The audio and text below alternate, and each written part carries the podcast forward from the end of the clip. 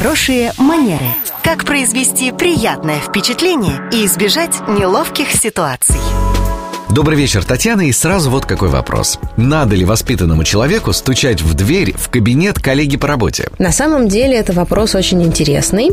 Каждая компания э, в своей корпоративной культуре может в индивидуальном порядке прописать это положение для своих сотрудников. Если таковое не произошло, тогда этикет рекомендует пользоваться следующим правилом. На работе все сотрудники ничем иным, кроме как работой, не занимаются. Соответственно, входить в дверь э, к сотруднику, который имеет свой собственный кабинет, можно без стука. Но я рекомендую не забывать э, тот момент, что все мы являемся людьми, а не только руководителями. Поэтому периодически у людей, у которых есть свой кабинет, тоже могут возникать какие-то э, элементарные человеческие желания, там, я не знаю, почесаться, поправиться, что-то сделать, расчесаться и тому подобное.